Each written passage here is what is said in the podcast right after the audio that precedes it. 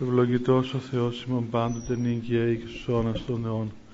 Δόξα Σύ ο Θεός ημών, δόξα Σύ Βασιλεύ ουράνιε. Παράκλητε το πνεύμα της αληθείας, ο πανταχού παρών και τα πάντα πληρών.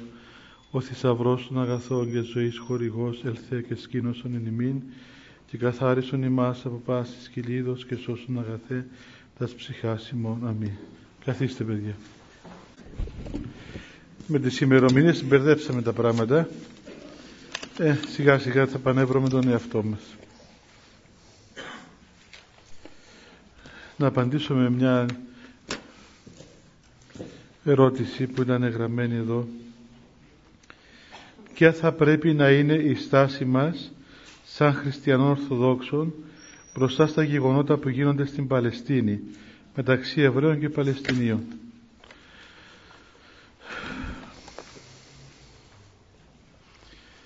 Ποια θα είναι η στάση μας;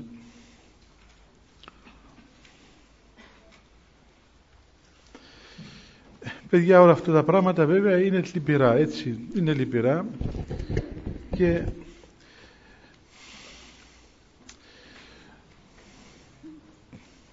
δεν ξέρουμε ανά πάσα στιγμή δηλαδή να πούμε ότι τα σώμαστε υπέρ του ενός υπέρ του άλλου. Νομίζω ότι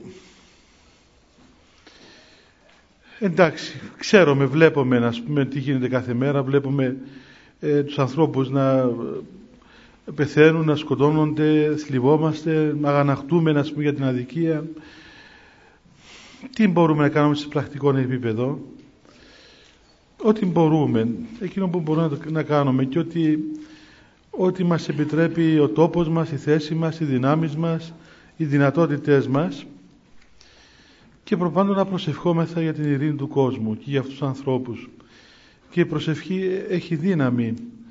Η προσευχή κάνει θαύματα. Η προσευχή μπορεί να κάνει πάρα πολλά πράγματα τα οποία ε, ίσως άλλες ενέργειες μας δεν μπορούν να τα κάνουν. Και να καταλάβουμε ότι και αυτοί που σκοτώνονται και εκείνοι που σκοτώνουν είναι ταλέποροι άνθρωποι και η Εκκλησία θλίβεται και για το θύμα, θλίβεται και για τον θήτη. Δηλαδή και αυτός που κάνει το έγκλημα είναι αξιολύπητος γιατί κάνει εγκλήματα. Και μπορώ να σας πω ότι είναι πιο αξιολύπητος αυτός που κάνει εγκλήματα, ο εγκληματίας γιατί ο αδικούμενος άνθρωπος τουλάχιστον έχει την δικαιοσύνη από τον Θεό αδικείται από τους ανθρώπους αλλά θα τον δικαιώσει ο Θεός αιώνια. Ενώ τον άδικον άνθρωπον δεν τον δικαιώνει ούτε ο Θεός ούτε οι άνθρωποι. Δηλαδή ο άδικος, ο εγκληματίας είναι δυο φορές καταδικασμένος και από τους ανθρώπους και από τον Θεό ενώ το θύμα μπορεί να είναι καταδικασμένο από τους ανθρώπους αλλά ο Θεός το δικαιώνει αιώνια. Και έτσι θέλουν όλοι προσευχή. Και θέλει να δούμε τα πράγματα με έναν πόνο να πούμε γιατί όλα αυτά τα πράγματα δεν είναι δεν είναι πράγματα τα οποία τιμούν ούτε τον άνθρωπο ούτε τον Θεό ούτε κανένα βέβαια τι να πει κανείς; είναι ένας φαύλος κύκλος υποκρισίας ε, μιας δικαιοσύνης ανθρώπινης η οποία είναι ας πούμε χιδαία, είναι απαράδεκτη αλλά έτσι είναι τα πράγματα. Ο κόσμος θα πορεύεται σε αυτόν τον τρόπο. Έτσι είναι η πορεία του κόσμου. Είναι μια πορεία μέσα σε αυτόν τον, τον τρόπο ζωής. Έτσι ήταν πάντοτε τα πράγματα. Εδώ ήρθε ο Χριστός στον κόσμο. Ο Θεός έγινε άνθρωπος και βλέπετε δεν άλλαξε, τον, δεν άλλαξε η ανθρώπινη ιστορία. Άλλαξαν άνθρωποι. Όχι όμως γενικότητες. Και τώρα εκεί που γεννήθηκε ο Χριστός ο ίδιος βλέπετε τι γίνεται. Για να φανεί ας πούμε τελικά η ειρήνη την οποία ο Θεός έφερε σε αυτόν τον κόσμο δεν είναι η εξωτερική ειρήνη αλλά είναι η παρουσία του Θεού. Ο Θεός είναι η ειρήνη του κόσμου, αυτός είναι η ειρήνη μόνο. Και η ειρήνη αυτή είναι ένα γεγονός προσωπικό, ένα γεγονός το οποίο βιώνει ο άνθρωπος μέσα του. Αν δεν το βιώσεις μέσα σου, δεν μπορείς ούτε να δώσεις ειρήνη, αλλά ούτε και να απολαύσεις την ειρήνη. Γιατί εάν δεν έχεις εσύ ο ίδιος ειρήνη και αν ζεις μέσα σε ειρήνη θα γίνει μετά κατάχρησης του πράγματος και θα γίνει ένα, ένα ευδαιμονιστικό σύστημα αν ειρήνη. Πάντως δεν μπορούμε παιδιά να, να παραμένουμε βέβαια διάφοροι, να πούμε δεν μας ενδιαφέρει. Μας ενδιαφέρει, πάσχουμε, θλιβόμαστε, λυπούμαστε. Αλλά να σας πω και κάτι. Ε, να σας πω κάτι έτσι που το παθαίνω κι εγώ. Εγώ ακούω τα νέα στο ραδιόφωνο. Μια φορά την ημέρα, αν βρω χρόνο καμιά φορά, ακούω, έχω ένα μικρό ραδιοφωνάκι και ακούω τα νέα. Τώρα το απέκτησα. Είναι οι κακές συνήθειες που αποκτά κανείς μεγαλώνοντας.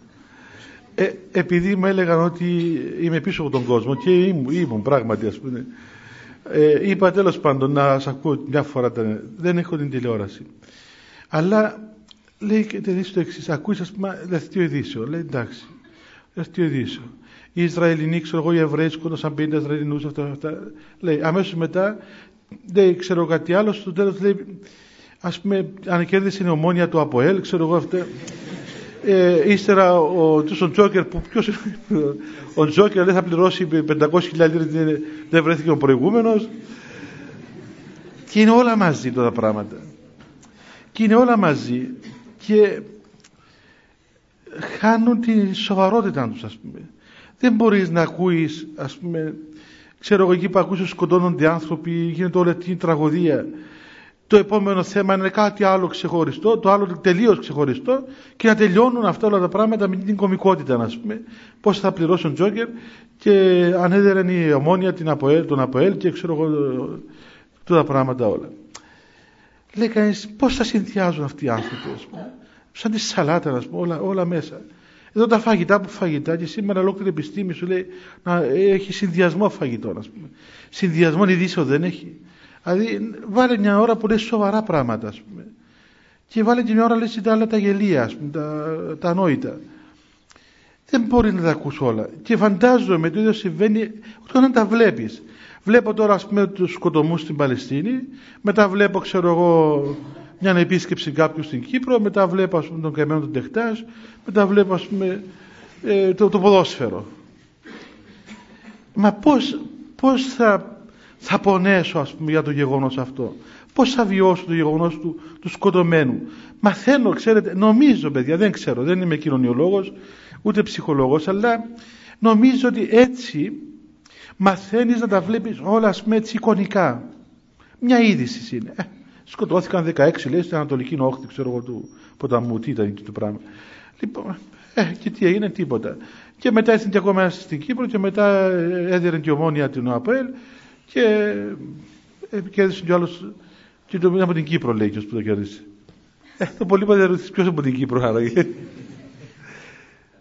Χάνεται η αίσθηση του πράγματος. Δεν μπορείς να, να ζήσεις το γεγονός. Ε, δεν λέγονται έτσι τα πράγματα αυτά.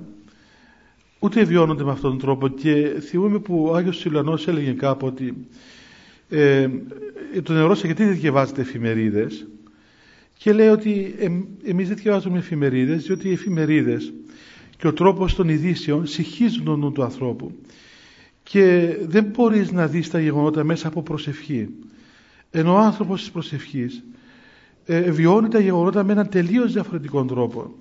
Έχει άλλη, άλλη αίσθηση άλλη, άλλη όραση ας πούμε. Όταν ακούει ένα γεγονός δεν το ακούει απλώς και περνά έτσι. Αλλά βιώνει το γεγονός εκείνο και έτσι τον πόνο του γεγονότος τον μεταποιεί σε προσευχή και έτσι βοηθά τον κόσμο. Εάν δεν πονέσεις εσύ όπως πονάει ο, ο Παλαιστίνιος δεν θα μπορέσεις να προσευχηθείς γι' αυτό. Δεν θα μπορέσεις να προσευχηθείς γι' αυτό. Γι' αυτό είπε ο Χριστός ότι να αγαπήσεις τον πλησίον σου ως τον εαυτό σου δηλαδή να αγαπάς τον πλησίον σου όπως αγαπάς ακριβώς και τον εαυτό σου. Γιατί διότι ο πλησίος σου είναι ο εαυτός σου.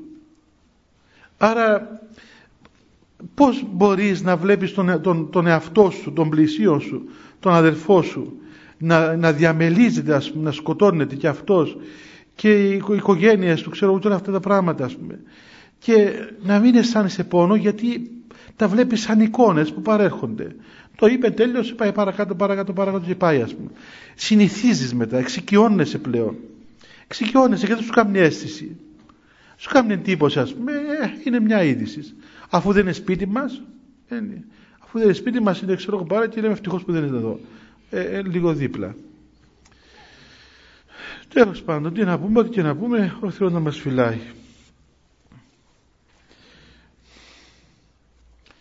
Τώρα δεν έχει κανένα να ε, δεν έχει κανένα να διαμαρτυρηθεί ας πούμε. Έτσι, ε, τότε με τους Αμερικάνους που τους έριξαν τους πύργους όλοι τρέξαν η υποκρισία όλοι ας πούμε όλοι οι μεγάλοι όλοι οι κράτη πήγαν και εκεί προσκαημένοι ας πούμε διαδηλώσαμε την αποτροπιασμό μας ξέρω εγώ αυτά, αυτά. Ναι, διότι πήγα δύο αεροπλάνα πάνω στους πύργους βέβαια εντάξει αποτρόπιον το έγκλημα εκείνο αλλά τώρα πού είναι το εκείνες όλες τις αηδίες; Κανένας δεν λέει τίποτα. Τίποτα. Απολύτως κανένας. Ε, πάνε λένε ψευτοπράγματα ας πούμε. Αλλά πράξεις τίποτα. Σκοτώνονται οι άνθρωποι κάθε μέρα. Σκεφτείτε δηλαδή ε, τι, τι ψυχικό κόσμο δηλαδή τι αισθάνονται μέσα αυτοί οι άνθρωποι.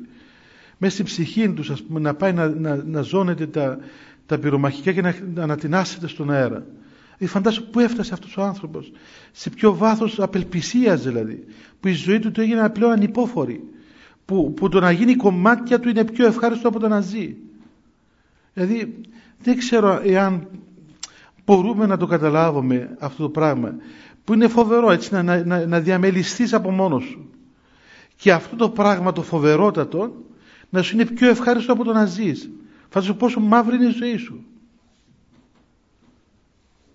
ε, δεν θυμάστε και εδώ στην Κύπρο τότε με τον αγώνα του 55-59 που και εμάς τα παιδιά που πολεμούσαν τότε ήταν τρομοκράτες. Είμαστε τρομοκράτες τότε. Έτσι έλεγαν οι εφημερίδες. Είναι τρομοκράτες. Ε, τι να πούμε ο Θεός να μας ελύσει τώρα τι θα γίνει; Ο Θεός ξέρει. Θυμάμαι κάποτε το Βάτης Παΐσιος έλεγε ε, λέει, ε, σκέφτηκα λέει κάτι. Λέει να σου πω μου λέει, μια φορά να σου πω κάτι που σκέφτηκα. Παρά να προσεύχομαι για την ειρήνη του κόσμου όλου που με πιο μεγάλη υπόθεση να πούμε. Να προσεύχει σε όλον τον κόσμο. Ε, με πολλοί κόσμος τέλος πάντων. Καλύτερα να προσεύχεσαι για τους Εβραίους διότι αν ειρηνεύσουν αυτοί θα ειρηνεύσει ο κόσμος όλος. Γιατί λέει αυτοί δεν εκατονούν όλους. Όποια πέτρα σηκώσεις είναι από κάτω Λοιπόν, άμα ειρηνεύσουν αυτοί, θα ειρηνεύσουν και οι υπόλοιποι. Βέβαια, δεν είναι θέμα παιδιά φιλής, ας πούμε. Ε, και μέσα σε αυτούς υπάρχουν βέβαια αξιόλογοι άνθρωποι, οπωσδήποτε. Και πολύ καλοί άνθρωποι και αξιόλογοι άνθρωποι και άνθρωποι ας πούμε, που έχουν αγνά ελαττήρια και καλά αισθητήρια και όλα αυτά τα πράγματα πιστεύω δηλαδή.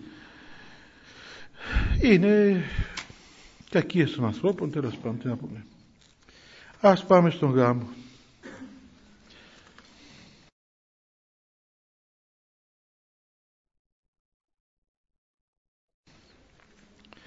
Ε, είχαμε μιλήσει ότι μετά το Ευαγγελικό Ανάγνωσμα υπάρχει εκτενής οικησία, διαβάσαμε και ερμηνεύσαμε την ευχή της εκτενής και στη συνέχεια προχωράει η ακολουθία του γάμου ε, λέγοντας μία σειρά αιτήσεων, διακονικών αιτήσεων, τα οποία λέγονται πληρωτικά. Λέγονται έτσι επειδή αρχίζει από το πληρώσουμε η δέση ημών το Κύριο, δηλαδή να συμπληρώσουμε, να τελειώσουμε τη δέση μας ενώπιον του Κυρίου. Είναι μια σειρά αιτήσεων, δεν θα σταθώ πολύ, απλώς θα τα διαβάσω μια φορά για να μην διακόψουμε τη σειρά της ακολουθίας και να πάμε μετά στις ευχές του γάμου. Ε, λέει λοιπόν ο διάκονος αντιλαβούς όσων ελέησον και διαφύλαξον ημάς ο Θεός τη συγχάρητη, δηλαδή που σημαίνει να μας βοηθήσει ο Θεός, να μας ελεήσει, να μας διαφυλάξει με την χάρη Του μετά την ημέραν πάσαν τελείαν Αγίαν ειρηνική και αναμάρτητον παρά του Κύριου ετισόμεθα. Μετά προτρέπει τον λαό να ζητήσει από τον Κύριο, να, να αιτηθεί από τον Κύριο η ημέρα όλη να είναι τελεία, να είναι Αγία, ειρηνική και αναμάρτητη. Στη συνέχεια να μας δώσει ο Θεός άγγελον ειρήνης, πιστών οδηγών φύλακα των ψυχών και των σωμάτων μας, συγνώμη και άφηση των αμαρτιών και των πλημελημάτων μας, να δώσει ο Θεός τα καλά και συμφέροντα στις ψυχές και στα σώματά μας και ειρήνη τον κόσμο και τον υπόλοιπο χρόνο της ζωής μας να τον διέρθουμε εν ειρήνη και μετανία. Και στο τέλος να είναι χριστιανά τα τέλη της ζωής μας, ανώδυνα, ανεπέσχυντα, ειρηνικά και να έχουμε καλή απολογία εις το φοβερό βήμα του Κυρίου. Και μετά να ζητήσουμε, να παρακαλέσουμε για την ενότητα της πίστεως και για την κοινωνία του Αγίου Πνεύματος και να αφήσουμε τον εαυτό μας και τους αδερφούς μας και όλη τη ζωή μας Χριστό το Θεό. Να παραδώσουμε τα πάντα, τους πάντες τα πάντα και τον εαυτό μας εις τα χέρια του Θεού με απόλυτη εμπιστοσύνη. Και μετά κατευθείαν ο ιερέας λέει την ευχή αυτή την εκφώνηση ε, και καταξίωσον ημάς δέσποτα με τα παρησίας ακατακρίτως τολμάν επικαλίστεσε των επουράνιων Θεών Πατέρα και λέγει. Δηλαδή αξίωσε μας δέσποτα με παρησία, με θάρρος χωρίς κατάκριμα να τολμήσουμε να σε επικαλεστούμε εσέναν των επουράνιων Θεών Πατέρα μας και να πούμε είναι ε, η, η αίτηση του ιερέως προς τον Θεό να μας δώσει ο Θεός αυτήν την δύναμη, αυτήν την παρησία, το θάρρος, ώστε να τον, να, να τον αποκαλέσουμε πατέρα μας. Γιατί, διότι στη συνέχεια ευθύς αμέσως όλοι μαζί, ο λαός και ο κλήρος, ο ιερέας, θα απαγγείλουμε την προσευχή, την Κυριακή προσευχή, αυτή την προσευχή που μας είπε ο Χριστός, Πάτερ ημών εν της ουρανής, η οποία αρχίζει με την επίκληση του Θεού σαν Πατέρα μας. Αυτή η προσευχή είναι, λέγεται πάντοτε πρώτης Θείας Κοινωνίας. Επειδή ο γάμος ετελείτο στη Θεία Λειτουργία, παλαιότερα, και, ετελείτο, και εκοινωνούσαν οι νόνυφοι, απαντάτε το. Δεν πειράζει, δεν πειράζει. Είναι της μόδας.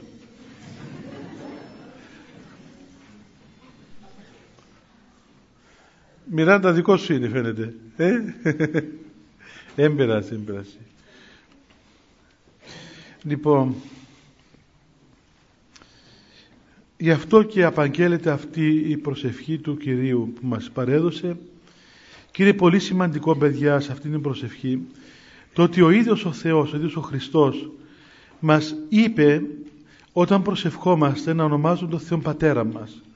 Δεν είπε ούτε Θεέ μου, ούτε Κύριέ μου, ούτε Παντοδύναμη, ούτε ξέρω εγώ τίποτα. Αλλά είπε Πάτερ ημών, Πατέρα μας που είσαι στους ουρανούς. Είναι, είναι βασικό πράγμα να ξέρουμε ότι ο Θεός απεκάλυψε τον εαυτόν του στον κόσμο ως Πατέρα.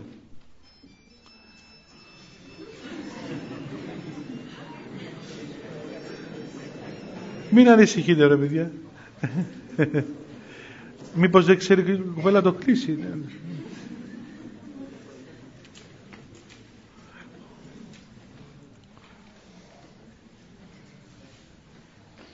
Τι να κάνουμε και αυτά τώρα σύγχρονα πράγματα χρειάζονται.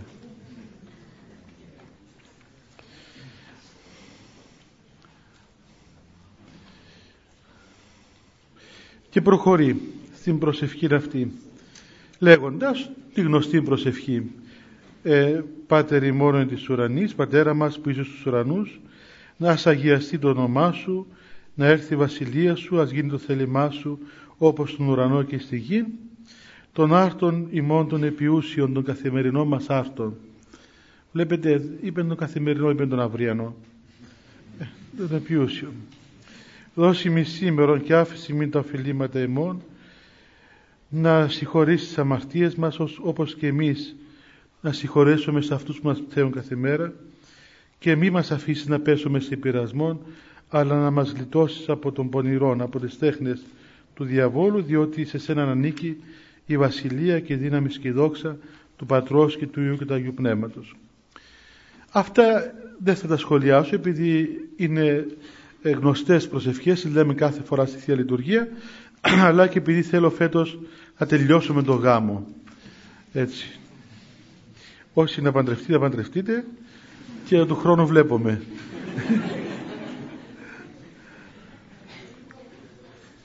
του χρόνου θα αναπτύξουμε την ακολουθία την νεκρόσιμο.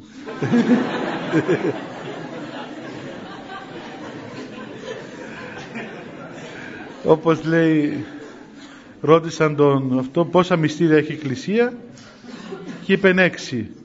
Λέει γιατί έξι, διότι λέει ο γάμος και η μετάνοια συγχωνεύτηκαν.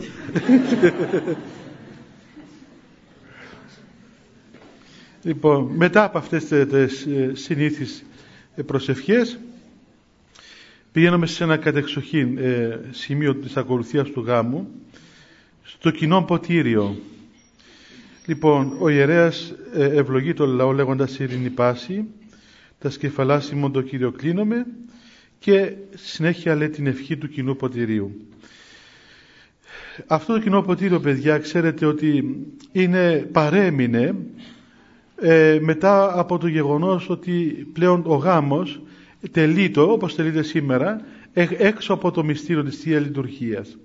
Παλαιότερα σε αυτή την ώρα κοινωνούσαν οι νεόνυφοι και το ποτήριο ήταν το ποτήριο της Θείας Ευχαριστίας. Σήμερα επειδή δεν κοινωνούν έτσι, και αυτό το οποίο παίρνουν εκείνη την ώρα δεν είναι Θεία Κοινωνία, δεν είναι το σώμα και το αίμα του Χριστού. Πολλοί άνθρωποι νομίζουν ότι κοινωνούν και μάλιστα καημένοι μερικοί λένε ότι έχω να κοινωνήσω από την ημέρα που παντρεύτηκα. Ε, πού να ξέρω ότι ούτε όταν παντρεύτηκε δεν κυρώνησε. και μάλλον είναι από την ημέρα που βαφτίστηκε που έγινε να κυρωνήσει. ναι, διότι δεν είναι θεία κοινωνία. Είναι, είναι ένα ευλογημένο ε, κοινό ποτήριο το οποίο είναι ένας ευλογημένος ίνος, ένα ευλογημένο κρασί το οποίο θυμίζει τον ε, γάμο της Κανά της Γαλιλαίας και συμβολίζει την κοινή μετοχή των ανθρώπων ή στα γεγονότα της ζωής τους. Είναι ευχαριστιακό σύμβολο ε, φανερώνει την κοινωνία του σώματος και του αίματος του Χριστού και φανερώνει την, την κοινωνία των ανθρώπων αυτών στην Βασιλεία του Θεού ότι αυτοί οι άνθρωποι οφείλουν να κατευθυνθούν προς την Βασιλεία του Θεού και να κοινωνήσουν και οι δυο από το κοινό ποτήριο της αγάπης του Θεού αλλά και θα κοινωνήσουν έτσι κι αλλιώς το ποτήριο και των θλίψεων και των ε, επιτυχιών και των αποτυχιών και των, ε, της ευτυχίας της ζωής τους ολόκληρης. Λέει λοιπόν ο ιερέας ευλογώντας το ποτήριον αυτό «Ο Θεός ο πάντα ποιήσα στη ισχύ σου και στερεώσα στην οικουμένη και κοσμήσας στον Στέφανον πάντων των πεποιημένων υποσού και το ποτήριον το κοινόν τούτο παρεχόμενος της συναυθής προς γάμου κοινωνία ευλόγησον ευλογία πνευματική ότι ευλόγητές σου το όνομα και θα δόξασαι σου η βασιλεία του Πατρός και του Υιού και του Αγίου Πνεύματος. Δηλαδή, παρακαλεί τον Θεόν, ο οποίος έκαμε τα πάντα για τη δυνάμεώς του και εστερέωσε την οικουμένη και εστόλησε με τον, τον Στέφανο ε, με Στεφάνη και τον Στεφάνη όλων αυτών που έχει κάνει δηλαδή ο Θεός έκαμε τη δημιουργία και έθεσε ένα στεφάνι τροποντινά με την ευλογία του πάνω στα χτίσματα και στη δημιουργία όλη και ο οποίος παρέχει το ποτήριον το κοινών αυτό ποτήριον σε αυτούς που συνάπτονται προς γάμου κοινωνία. Βλέπετε, είπαμε και αλλού ότι αυτά τα ρήματα της συναυθής προς γάμου κοινωνία φανερώνει πόσο απόλυτα συνάπτονται οι άνθρωποι, έτσι, ενώνονται απόλυτα ε, οι άνθρωποι και έχουν μια κοινωνία του γάμου και ότι ο γάμος ουσιαστικά δεν είναι αυτό το γεγονός, δεν είναι τελετή. Το μυστήριο ευλογεί των γάμων των ανθρώπων. Ε, ο γάμος είναι η ψυχοσωματική ένωση των ανθρώπων και έρχεται η Εκκλησία να ευλογήσει αυτήν την ένωση των ανθρώπων για να γίνει αγία και τελεία και βάρεσο στο Θεό με ένα σκοπό τη Βασιλεία του Θεού. Ο άνθρωπος μπορεί να συνάψει και να επιτελέσει τον γάμο του πριν το μυστήριο του, του γάμου. Γι' αυτό η Εκκλησία δεν δέχεται, ε, δεν ευλογεί τις σχέσεις των ανθρώπων, τις λεγόμενες προγραμμίες σχέσεις πριν τον γάμο, πριν το μυστήριο του γάμου, διότι εδώ ευλογείται ο άνθρωπος ολοκληρωτικά. Και οι άνθρωποι οι οποίοι ε, προχωρούν σε αυτές τις σχέσεις ουσιαστικά έχουν επιτελέσει τον γάμο τους. Δηλαδή ο άνθρωπος ο οποίος έχει προχωρήσει στην ολοκληρωμένη σχέση με, το, ε, με το, μια άλλη κοπέλα, ξέρω, με το έτερο πρόσωπο, ουσιαστικά έχει τελέσει τον γάμο του εκτός πλέον της ευλογίας του Θεού.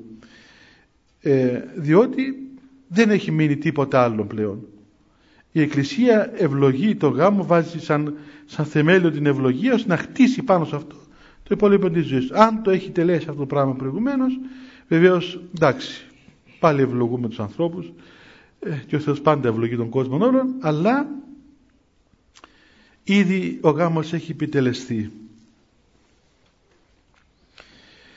Ε, γι' αυτό παιδιά λέμε πολλές φορές ότι εάν μπορείτε να ξεφύγετε ας πούμε από αυτήν την οτροπία την κοσμική ας πούμε είσαστε νέα παιδιά και μορφωμένα και καλλιεργημένα παιδιά να φύγουμε ρε παιδί μου την οτροπία την κοσμική ας πούμε. Λέει ξέρω εγώ ε, είμαστε αραβωνιασμένοι ωραία.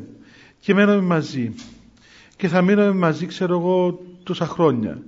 Και πότε να παντρευτείτε γεια μου, μα τώρα σπουδάζουμε, μετά να κάνουμε το μάστερ μας, το δοκτοράτο μας, θα δουλέψουμε και λίγο, δηλαδή σε 4-5-6 χρόνια. Ναι, ε, καλά, αφού ζείτε μαζί τώρα, ζείτε μέσα στο ίδιο σπίτι, κοιμάστε μαζί, ζείτε, είστε σύζυγοι, έχετε επιτελέσει τον γάμο σας. Γιατί μένετε μακριά από την ευλογία του Θεού; Τι είναι δηλαδή το, το, το εμποδίζον, είναι, είναι το μυστήριο του γάμου; Και δεν ξέρει κανείς ας πούμε πώς θα το, πού να το αποδώσει ε, ε, μια ας πούμε ε, επιμονή των ανθρώπων όχι δεν είμαστε έτοιμοι να παντρευτούμε λέει μα αφού παντρεύτηκες γέμος πώς δεν είσαι έτοιμο να παντρευτείς αφού επετέλεσες τον γάμο σου. Τώρα από εδώ και πρώτα παντρευτείς πια.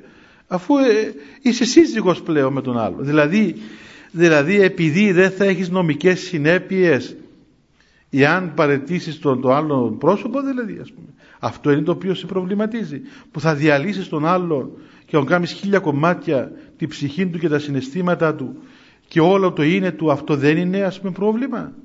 Δηλαδή το πρόβλημα είναι ότι θα πας στο δικαστήριο και θα μοιράσεις τα χωράφια σου και τη διατροφή σου, ξέρω εγώ, και ε, θα πας ας πούμε να βγάζεις διαζύγια. Ε, νομίζω παιδιά ας πούμε είναι, είναι, είναι λάθος ας πούμε το πράγμα, είναι τραγικό λάθος. Και είναι αποδεδειγμένο, τουλάχιστον ε, στην πράξη φαίνεται αυτό, ότι οι μακροχρόνια αυτοί οι αραβώνες ουσιαστικά σκοτώνουν τη σχέση των ανθρώπων. Σκοτώνουν τη σχέση των ανθρώπων. Είναι κουραστική. Φθύρεται ο άνθρωπος εκεί μέσα. Φανταστείτε τώρα κάποιους ανθρώπους, δύο παιδιά τα οποία έχουν γνωριστεί, έχουν επιτελέσει τον γάμο τους, έτσι έχουν μια ολοκληρωμένη σχέση πλέον ζουν μαζί στο ίδιο σπίτι είναι συγκάτοικοι ξέρω εγώ και να έρθουν σε πέντε χρόνια να παντρευτούν δηλαδή τι νόημα πλέον έχει αυτός ο γάμος; Δηλαδή θα είναι η πρώτη νύχτα του γάμου τους ας πούμε γίνει ποια νύχτα του γάμου; Δεν μία διαφορά με τις προηγούμενες. Το πολύ να τσακωθούν κιόλας. Τι, τι διαφορά, δηλαδή μία, μία τελείως ας πούμε ένα πράγμα αλόκοτο. Ένα πράγμα το οποίο έχασε το νόημα του. Έχασε το νόημα του εάν κανείς θέλει πράγματι να διασώσει τον γάμο του δηλαδή να χαρεί ας πούμε το γεγονός του γάμου του πρέπει σε αυτά τα πράγματα να φανεί κάπως γενναίος και να πει κοιτάξτε η ομορφιά του γάμου είναι αυτό το πράγμα είναι το να πάω να παντρευτώ, να λάβω ευλογία του Θεού και να γνωρίσω τον άλλον άνθρωπο ας πούμε, μέσα από αυτήν την κατάσταση. τι νόημα έχει το άλλο; Το άλλο ήδη, ήδη ας πούμε όπως λέει η Γραφή. Η Γραφή λέγοντας, θέλοντας να πει ότι ε, δύο άνθρωποι είχαν ας πούμε ολοκληρωμένη σαρκική επαφή. Πώς το λέει η Γραφή; Έγνω λέει Αδάμ τη γυναίκα αυτού.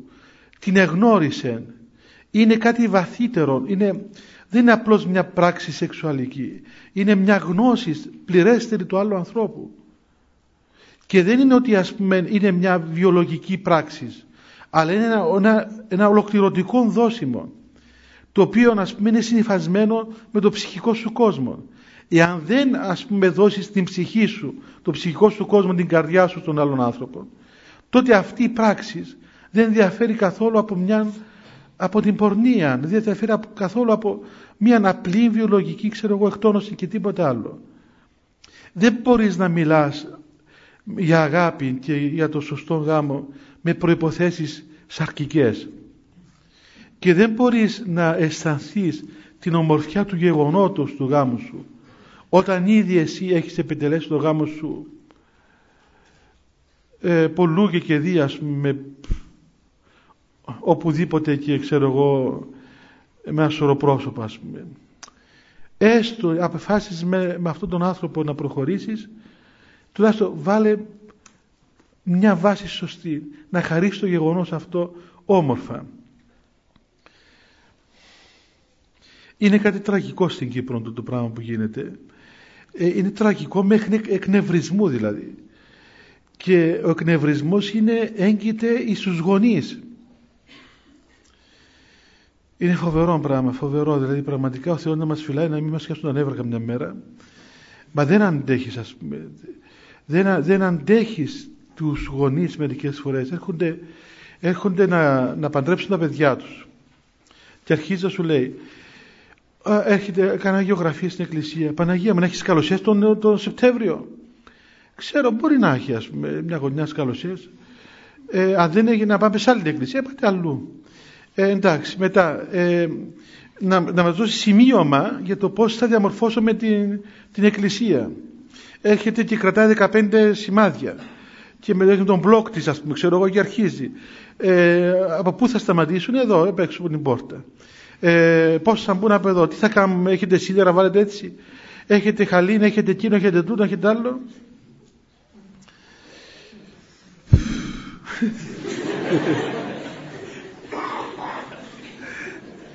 Λέω σε μια έμα τους παντρέψεις σπίτι σου δεν λιώνομαι. Διαμόρφωση τη άλλα σου κάμε τι όπως θέλεις και φώναξε να πάνω σου παντρέψεις δεν τελειώνομαι. Ε, ενεκάτωσε στην εκκλησία ολόκληρη. Μα, θυμάμαι μια φορά να τραβάτε τα μαλλιά σας. Εξομολογούσα εκεί στη Μητρόπολη. Σε μια στιγμή ακούω μια φασαρία. Είχε γάμος. Εντάξει, εγώ εκεί το, αυτό το δωματιάκι που εξομολόγω, εκεί μια γωνιά της εκκλησίας. Ανοίγω τι γίνεται. Λέει μου ο πάτερ που ήταν εκεί, μου λέει: Ξέρεις, ήρθαν εδώ οι, οι γονείς της νύφης και θέλουν να φύγουν οι άνθρωποι από εδώ που περιμένουν για εξομολόγηση. Καλά και μου, γιατί να μου να φύγουν, δεν πειράσουμε τους. Τους κόσμους στην εκκλησία. Πέντε τα λέει να εξομολογηθούν, ας πούμε. Κάθονται στην μια γωνιά και με τι κλαίνε τις αμαρτίες τους. Τι πειράζουμε, σαν πω η νύφη να περάσει με τον διάκοσμο όλο. Γιατί έχουν λέει καταθλιπτικά πρόσωπα. Ακούτε τώρα έχουν λέει, είπε η, κυρία μητέρα της νύφης έχουν καταθλιπτικά πρόσωπα λέει χλωμά και θα τα πιάσει το βίντεο και έπρεπε να τα πιάσει το βίντεο ε, τέτοια πεθερά να σου τύχει πράγματι δηλαδή όσες κατάρες έχεις πάνω σου τις βρίσκεις μπροστά σου είναι φοβερό πράγμα. Κάτι ύστερα σε εννοείται με την γυναίκα μετά. Μόνο στη Λεμεσό γίνονται αυτά. Δεν ξέρω αν γίνονται μόνο στη Λεμεσό. Μπορεί, πιθανό. Αλλά λέει κανείς, σκεφτείτε ρε παιδιά, πούμε, πού στηρίζει το γάμος, ε, πού στηρίζουν το γάμος. Εκείνο το, το άγχος όλων, ας πούμε, είναι η ιστορία όλη, που, που, το τελευταίο πράγμα το οποίο τους απασχολεί που δεν τους απασχολεί βέβαια πλέον είναι ο Θεός.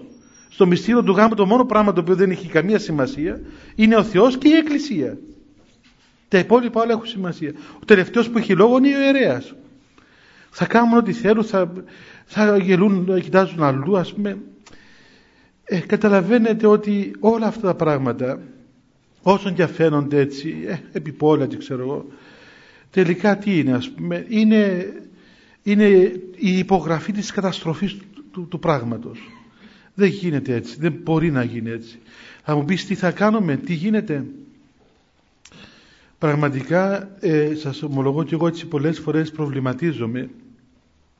Τι να κάνεις τώρα; Μπορείς να τα βάλεις με τους αθοπόλες, με τους φωτογράφους, με τους ξέρω εγώ, εκείνους όλους. Είναι άξι να μας ε, κρεμάσουν, δεν ακούν κανένα. Πλέον αυτά είναι, είναι είναι απίστευτο παιδιά ότι όλα αυτά τα πράγματα είναι, έχουν γίνει, πώς να πούμε, είναι διαμορφωμένα κοινωνικά σώματα ας πούμε, που δεν, δεν μπορείς να τα τους εγγίξεις. Δεν μπορείς να πεις ας πούμε, ξέρω εγώ, σε έναν ε, φωτογράφο, ξέρεις ας πούμε, έκαψες μας με τις λάμπες σου ας πούμε, άφησες μαζί σου να κάνουμε το, το, το, γάμο ας πούμε. Δεν τον ενδιαφέρει. Δεν σε λογαριάζει, δεν τον ενδιαφέρει να είσαι μέσα στην εκκλησία. Δεν τον ενδιαφέρει τι κάνεις εσύ, τι λέεις. Ή ξέρω εγώ, έρχεται ο ανθρωπόρης και κάνει ό,τι θέλει, ας πούμε. Τις προάλλες βάλαν κάτι κεριά κάτω στην, στην, στην μια εκκλησία, κοντέψαν πάνω φωτιά στην πυροσβεστική. Ήθελε η, η, η, η νύφη, ξέρω εγώ, αμπρός, να περάσει μέσα από φλόγες. Έβαλε κεριά κάτω, γέμασε το τόπο κεριά. Πήγε ένα μωρό με και τα, τα πράγματα που φορεί, πήρε το μωρό φωτιά ε, πήρε το χαλί της εκκλησίας φωτιά, έτρεχε ο νεκόρος να τα σβήσει, ε, έγινε με μαλλιά κουβάρια εκεί μέσα, ας πούμε, φράξαν την προσβεστική. Ε, γίνεται τα πράγματα, τι τσίρκολο να περάσει από τα, από τα φλόγες, η νύφια, από τα τελάρα, τα φλογισμένα, ας πούμε. Τι είναι το πράγμα; Ή κάτι άλλες αηδίες που κάνουν, κάτι στρατιωτικούς γάμους. Μα τι αηδία είναι εκείνο, Θεό να με συγχωρέσει. Δηλαδή τι, τι να σου πω ρε παιδί μου, ε, δηλαδή εξευτελισμός ανθρώπινης προσωπικότητας. Μα εκείνη η νύφη πρέπει να χωρίσει εκείνη την ώρα, να πούμε. Τον έβγαλε πάνω στο καμπαναριό να της φωνάζει, ξέρω εγώ, Κική σας αγαπώ, ας πούμε. Του λέω, πες ευρέ παιδί μου από εκεί πέρα κάτω, ας τελειώνει η υπόθεση. Μα είναι πράγματα τούτα, ας πούμε. Εγώ δεν ήξερα από αυτά τα πράγματα, ήταν για πρώτη φορά. Βλέπω να πας στο καμπαναργό της εκκλησίας. Λέω τι πήγαινε πας στο καμπαναργό να κάνει. Κάτι φώναζε, κάτι φώναζε.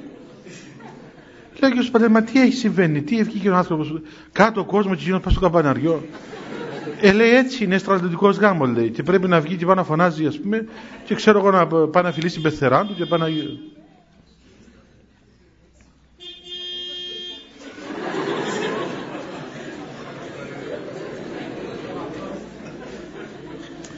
παιδιά καταλαβαίνετε ότι δεν μου συμβαίνει πως έχει ε; Πως έχει ένα στρατηγό πόξο;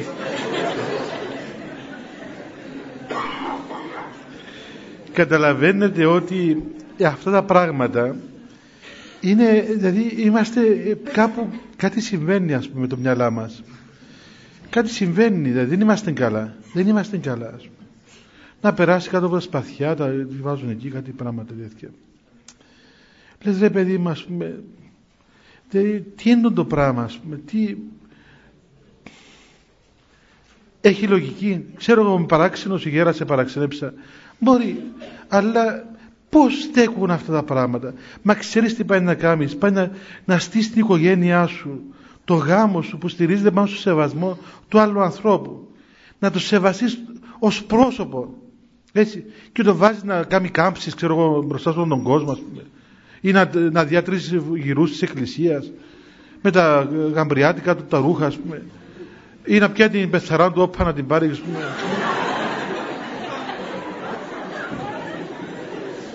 Ε, και, να, και η νύφη να γελά, να, να εφραίνεται, ας πούμε. Ότι έχει, πότε ο γαμπρός ικανοποιεί όλες τις επιθυμίες της νύφης. Ε, ε, σας ερωτώ, πρώτα απ' όλα είναι επιθυμίες αυτές να του λέει ας πούμε. Και μετά εκείνος ο δυστυχής δεν καταλαβαίνει ότι μα τι κάνεις γέμα ας πούμε, τόσο πολύ δηλαδή, τόσο πολύ ε, ε, δεν έχουμε προσωπικότητα. Δηλαδή πού, πού, πού στείνεις το γάμο σου, πού στηρίζεσαι ας πούμε, πού πάεις. Αφού αυτό το πράγμα, αυτό το γεγονός του γάμου χτίζεται και οικοδομείται πάνω στο θεμέλιο του σεβασμού του άλλου ανθρώπου αν δεν σεβασείς το πρόσωπο του άλλου, την ύπαρξή του, την, να, να χτίσεις αυτήν την, την σχέση σου πάνω στη θυσία και στην κένωση του εαυτού σου υπέρ του άλλου ανθρώπου. Ε, καταλαβαίνετε βέβαια μετά τι γίνεται και που στέκομαι. Ε, παιδιά, δεν, πράγματι, και που άρχισα να λέω είναι ότι τι θα γίνει, τι, τι μπορεί να κάνει κανένας. Μπροστά σε αυτήν την, την ε, αποιεροποίηση του μυστηρίου και των μυστηρίων. Πράγματι δεν ξέρω. Ε, τι να πω δεν ξέρω, Θεό να μας, μόνο ο Θεός μπορεί να βάλει το χέρι του. Καμιά φορά λέει κανείς, καλύτερα ρε παιδί μου, ας πούμε, πήγαινε ρε παιδί μου στο Δημαρχείο Παντρεύτο, ας πούμε. Πιάτσε το Δήμαρχο και δώσ' του 10 γύρω στο Δημαρχείο. λοιπόν, πήρε στο Δημαρχείο Παντρεύτο, τελειώνουμε, ας πούμε. Τι μας ταλαιπωρείς έτσι σχέδιο. Και ταλαιπωρείς και τον εαυτό σου. Δηλαδή, οπουδήποτε αλλού κάμε αυτό το οποίο θέλεις να κάνεις. Τουλάχιστον εδώ μην εμπέζεις, ας πούμε, το Θεό. Πολύ πιθανό, ξέρω εγώ, να μην, να μην θέλεις να κάνεις αυτό το πράγμα. Οπουδήποτε αλλού μπορεί να γίνει. Νομίζω ότι ανθρωπίνος δεν μπορεί να κάνει κανένας τίποτα σήμερα.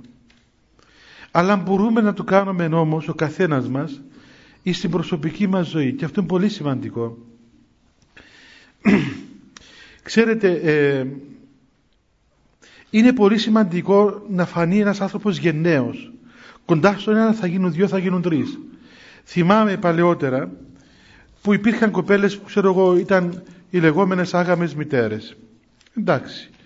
Κάποια κοπέλα έμεινε έγκυος. Ωραία.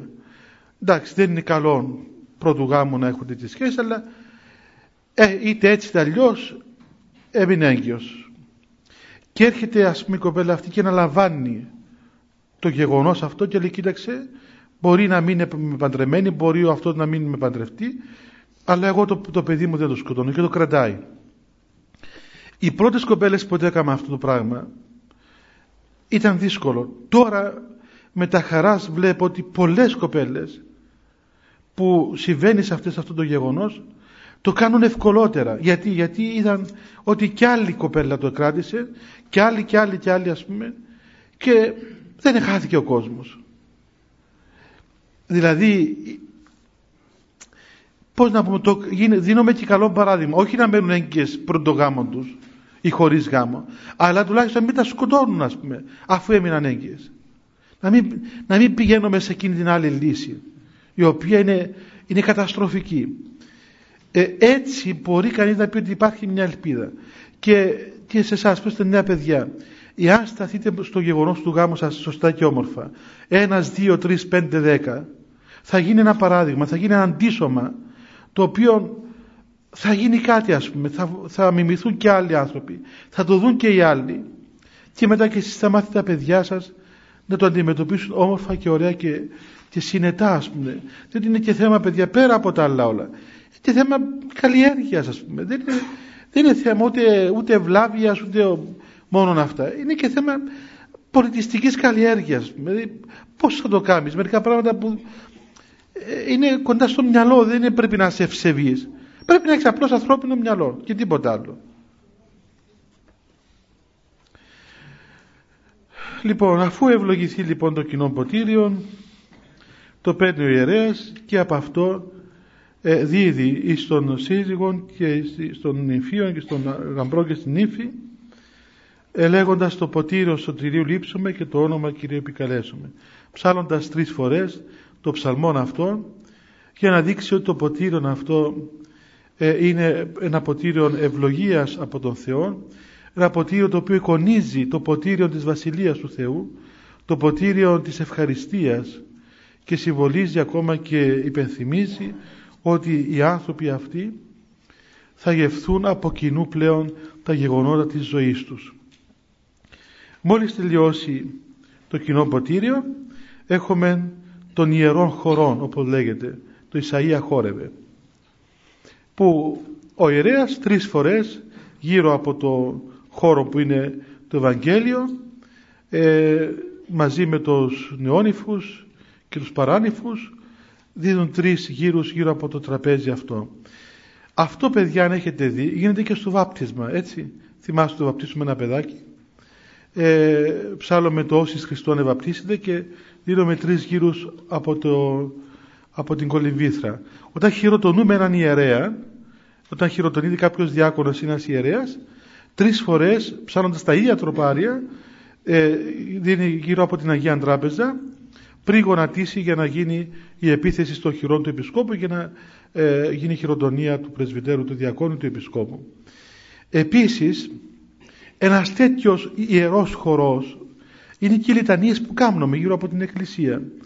Όλα αυτά τι σημαίνει; Όλα αυτά τα πράγματα είναι μια πορεία, δείχνει την πορεία αυτών των ανθρώπων μέσα στον χώρο και στον χρόνο με, με, κέντρο, με, με τέρμα τη Βασιλεία του Θεού. Είναι μια ιερά πορεία, μια λιτανία η οποία γίνεται με οδηγόν του Ευαγγέλιο, τον ιερέα, με τροπάρια, με ύμνους, με ένα, με ένα πνεύμα, ε, ιερόν Άγιο πνεύμα, το οποίο δείχνει ότι οι άνθρωποι αυτοί πορεύονται πλέον με κέντρο των Χριστών και με τέρμα τη Βασιλεία του Θεού. Και ακόμα συμβολίζει και δείχνει γιατί είναι από, παλαιό, από παλαιά δηλαδή από την Παλαιά Διαθήκη διαβάζει κανείς ότι και οι Εβραίοι όταν λάτρευαν τον Θεό ε, χόρευαν γύρω γύρω από το θυσιαστήριο. Ήταν ένας τρόπος λατρείας του Θεού. Τότε βέβαια ατελής τρόπος διότι οι άνθρωποι έτσι μπορούσαν να καταλάβουν και να εκφραστούν αλλά σήμερα δόθη ένα νέο περιεχόμενο και αυτός ο τρόπος δείχνει ότι οι άνθρωποι αυτοί πλέον εισέρχονται σε ένα άλλο χώρο, σε ένα άλλο χρόνο, έχουν άλλων κέντρων της ζωής τους και έχουν άλλων οδηγών και άλλων τέρμα. Ψάλλονται τρία τροπάρια. Το πρώτο τροπάριο αναφέρεται στην Παναγία, στη Θεοτόκον και είναι το γνωστό τροπάριο Ισαΐα χόρευε που σημαίνει εσύ Ισαΐα, ο προφήτης Ισαΐας να χορεύσεις με εφροσύνη διότι η Παρθένος έσχαινε γαστρή και έτεκε νιόν τον Εμμανουήλ. Ο προφήτης Ισαΐας εκατοντάδες χρόνια πριν τη γέννηση του Χριστού με το Πνεύμα του Άγιον προείδεν την γέννηση του Χριστού και είπε ότι ειδού η Παρθένος να λέει μια κοπέλα Παρθένος θα συλλάβει μέσα στην κοιλία της και θα γεννήσει όν και θα καλέσουν το όνομα αυτό Εμμανουήλ το οποίο σημαίνει με θυμόν ο Θεός. Και όταν ήρθε η ώρα που επαληθεύθηκε η προφητεία αυτή η Εκκλησία καλεί τον Ισαΐα να εφραθεί, να χορεύσει γιατί η προφητεία του επαληθεύθηκε διότι η Παρθένος πράγματι Παρθένος μένουσα χωρίς συνάφεια ανδρός ε, εσυνέλαβε και γέννησε Υιόν τον Εμμανουήλ ο οποίος είναι Θεός και άνθρωπος. Ανατολή όνομα αυτό και το όνομα του είναι Ανατολή η Ανατολή της Βασιλείας του Θεού και η παρουσία του Θεού των οποίων μεγαλύνοντες, ον μεγαλύνοντες την Παρθένο μακαρίζομαι. Μεγαλύνοντες τον Εμμανουήλ των Θεών, μακαρίζομαι την Παρθένων Θεοτόκων, η οποία έγινε άξια να γίνει μητέρα του Θεού. Και λέγοντας αυτό εννοούμε ότι αυτή, αυτή όλη η πράξη της Εκκλησίας έγινε ακριβώς διότι κέντρο της Εκκλησίας είναι ο Χριστός, η γέννηση του Χριστού η Θεοτόκος η οποία γέννησε τον Χριστό ε, ομιλεί για τη γέννηση του Χριστού από την Παρθένο Μαρία για να δείξει ότι ε, και οι άνθρωποι αυτοί ευλογούνται στο γάμο τους και να δουν παιδιά και να δουν ε, τον καρπόν του γάμου και να ευλογηθούν έχοντας υπόψη την ευλογία του Θεού με τη γέννηση του Χριστού και την παρουσία της Παναγίας. Τα άλλα δύο τροπάρια όμως ε, μιλούν για τους μάρτυρες. Και το επόμενο λέει Άγιοι μάρτυρες οι καλώς αθλήσαντες και στεφανοθέντες πρεσβεύσατε προς Κύριον ελεηθήνετας ψυχάς ημών και το επόμενο δόξα σοι Χριστέ ο Θεός Αποστόλων κάφημα μαρτύρων αγαλίαμα όν το κήρυγμα τριάσιο ομοούσιος είναι δύο μαρτυρικά τροπάρια τα οποία υμνούν τους μάρτυρες της Εκκλησίας λέγοντας εσείς οι Άγιοι Μάρτυρες οι οποίοι καλώς αθλήσατε και στεφανωθήκατε από τον Θεό πρεσβεύσατε προς τον Κύριο να ελεήσει τις ψυχές μας και μετά δόξαση Χριστέ ο Θεός που είσαι τον, το κάφημα των Αποστόλων το αγαλίαμα των μαρτύρων το οποίο το κήρυγμα είναι τριάδα ή ομοούσιος. Είναι δύο τροπάρια μαρτυρικά τα οποία δείχνουν και φανερώνουν ότι αυτή η πορεία των ανθρώπων δεν είναι βίος ανθόσπαρτος αλλά είναι πορεία μαρτυρική. Γιατί; Για το να, το να αγαπήσεις τον άλλον άνθρωπο σημαίνει να θυσιάσεις τον εαυτό σου.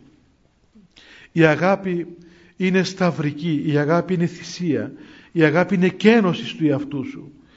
Ε, ο γάμος παιδιά δεν είναι ένα ευδαιμονιστικό γεγονός δεν παντρευόμαστε για να ζήσουμε ευτυχισμένοι. όσο και μας φαίνεται παράξενο αυτό. Δεν παντρευόμαστε για να ζήσουμε ευτυχισμένοι. Διότι αν παντρευτούμε για να ζήσουμε ευτυχισμένοι και καταλάβαμε ότι δεν είμαστε ευτυχισμένοι, τότε ασφαλώς δεν υπάρχει λόγος να έχουμε το γάμο μας. Εάν καταλάβαμε όμως ότι παντρευόμαστε για τη Βασιλεία του Θεού και ότι μπαίνουμε στον γάμο αυτόν με σκοπό να θυσιαστούμε για την ενότητα και την, την αγάπη του γάμου αυτού και ότι ο γάμος μας δεν έχει έναν εγκόσμιο τέλος που είναι η ευδαιμονία μας, η επίγεια ευτυχία μας αλλά έχει ένα ευρύτερο σκοπό που είναι η είσοδος μας στην Βασιλεία του Θεού τότε οτιδήποτε συναντούμε μέσα στον γάμο έχουμε άλλο, άλλο, άλλα μάτια και άλλα, άλλων τρόπων που τα ερμηνεύουμε και τα βλέπουμε. Τότε καταλαβαίνουμε τη δυσκολία, των πόνων, τη θλίψη, τα δάκρυα, την, ε, τον κόπο το οποίο έχει ο γάμος. Δεν είναι εύκολο πράγμα να είσαι παντρεμένος άνθρωπος. Δεν είναι καθόλου εύκολο πράγμα. Είναι ένας καθημερινός σταυρός, είναι ένα καθημερινό μαρτύριο. Αλλά δεν θα βλέπεις τον άλλον άνθρωπο ότι είναι ο νέρονας και ότι είναι ο δίμιος σου ας πούμε έτσι. Θα πεις ότι ε, ξέρω εγώ όπως έλεγε κάποια κοπέλα καημένη ας πούμε που εντάξει τη βασάνιζε και λίγο άντρας της, ήταν και λίγο βλαμμένη και ε, έλεγε ας πούμε ε, ξέρω εγώ δεν πειράζει ας πούμε που με βασανίζεις είναι όπως τους μάρτυρες εγώ υποφέρω όπως τους μάρτυρες και ας πούμε όπως εσύ όπως ήταν ο, ο αυτοκράτορας των Ρωμαίων που τους έσφαζε έτσι είσαι και εσύ ας πούμε. Έβλεπε τον άντρα της καημένη σαν τον Έρωνας, σαν τον Καλιγούλα ας πούμε, σαν τον ε, αυτούς ο Διοκλητιανό δεν είναι έτσι. Ο άλλος άνθρωπος δεν είναι ο Δήμιος αλλά είναι ο αδελφός μας είναι ο σύζυγός μας είναι ο εαυτός μας. Διότι η Εκκλησία σε συνάπτει με τον άλλον άνθρωπο πλέον και ευλογεί αυτή την, την ένωση αυτή τη σχέση. Για να σου δείξει ότι κοίταξε έτσι είναι ας πούμε ο γάμος. Πρέπει να κενώσεις σε αυτόν. Πρέπει να, να βιώσεις το σταυρικό χαρακτήρα του γάμου για να μπορέσεις να γευθείς την Ανάσταση του γεγονότος αυτού που το τέλος του γάμου δεν είναι η δική σου ευτυχία αλλά το τέλος του γάμου, ο σκοπός του γάμου είναι η είσοδος σου στην Βασιλεία του Θεού. Εάν αυτό πετύχεις, επέτυχες τον γάμο σου. Εάν αυτό δεν το πετύχεις, έστω και αν είναι ευτυχισμένος ο γάμος σου, τελικά είναι αποτυχία ο γάμος.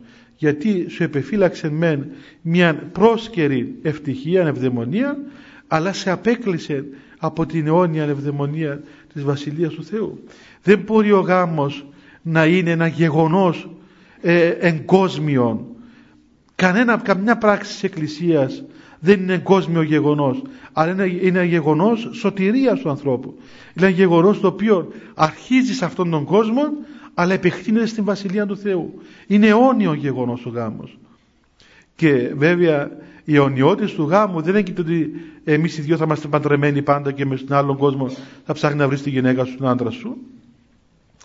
Αλλά έγκυται στο ότι ο γάμος αυτός θα σε οδηγήσει στον αιώνιο γάμο με τον νηφίο Χριστό. Αυτό το γεγονός του γάμου. Αυτό είναι πολύ ο Παύλος ότι το μυστήριο τούτο είναι μέγα εις Χριστόν διότι σε οδηγεί εις Χριστόν και στην Εκκλησία. Γίνεσαι μέλος της Εκκλησίας και γίνεσαι πραγματικά μέλος Χριστού και εσύ και η οικογένεια σου ολόκληρη. Εάν παιδιά πράγματι κανείς ε, ε, έτσι αυξήσει ας πούμε πλατείνει τα, τα, όρια που βλέπει τον γάμο ας πούμε και καταλάβει ότι, ότι ο γάμος είναι ένα μέσο με το οποίο οδηγείται στο σκοπό του τότε πράγματι μπορεί στο γάμο να φανεί πολύ δυνατός εάν δεν το καταλάβει αυτό το πράγμα και το σχετικό του γάμου του κάνει απόλυτο. Και πει ο σκοπός της ζωής μου είναι να έχω ένα γάμο ευτυχισμένο τότε όταν θα έρθει η ώρα που θα δοκιμάσει δυσκολία εκεί θα σταθεί ότι ε, γίνονται ρήγματα ας πούμε, μέσα στα όνειρά του. Και θα πιθανόν να, να συντριβεί ο άνθρωπος αυτός. Γιατί έχτισε έναν όνειρο εγκόσμιων, εφήμερων και παροδικών. Και που δεν μπορεί να γίνει. Δεν μπορεί να γίνει δεν είναι ποτέ δυνατόν τίποτα το ανθρώπινο να σου δώσει μια απόλυτη ευτυχία ούτε καν στον κόσμο τούτο.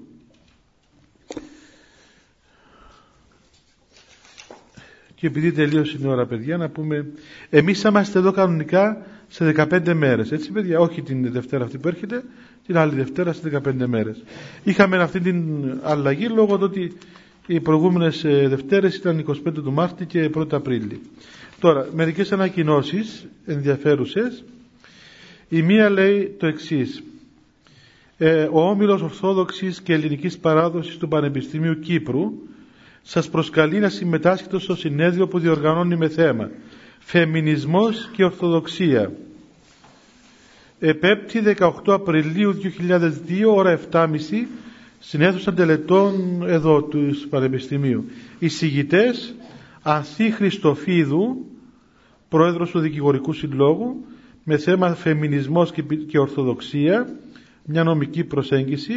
Δεύτερον, Ανδρέας Πιτσιλίδης, θεολόγος και ερευνητής στο κέντρο του Κίκου, ε, μελετών της Ερασμονής Κίκου.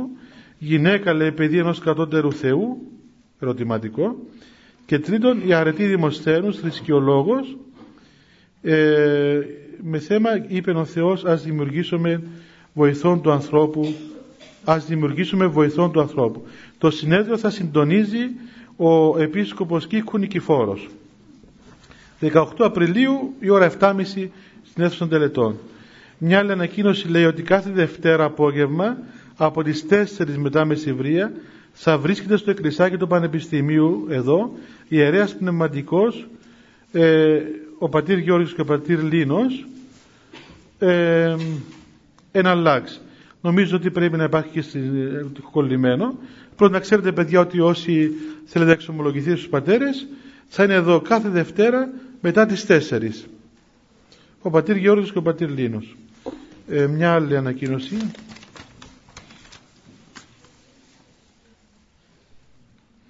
Όχι αυτή θα σας την πω. Γιατί,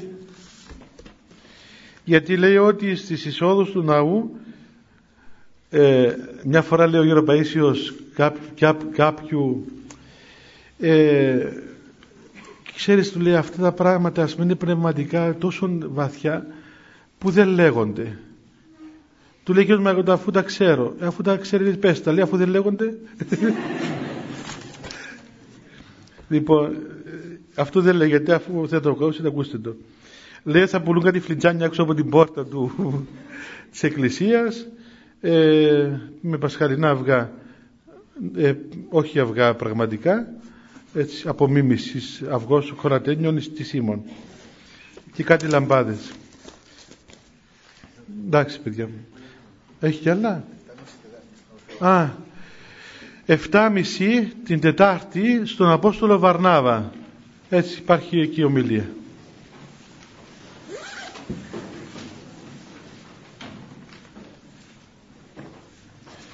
Χριστέ το φως του αληθινών το φωτίζουν και αγιάζουν πάντα άνθρωπον. Ερχόμενο εις τον κόσμο σημειωθεί το εφημάς το φως του προσώπου σου. Είναι ένα αυτό ψώμεθα φως του απρόσιτον και κατεύθυνον τα διαβήματα ημών προς εργασία των εντολών σου πρεσβείες της Παναχράντου σου Μητρός και πάντως σου των Αγίων Αμήν διευχών Αγίων Πατέρων ημών, Κύριε Σου Χριστέ ο Θεός, ελέησον ημάς αμήν. Καλό βράδυ παιδιά.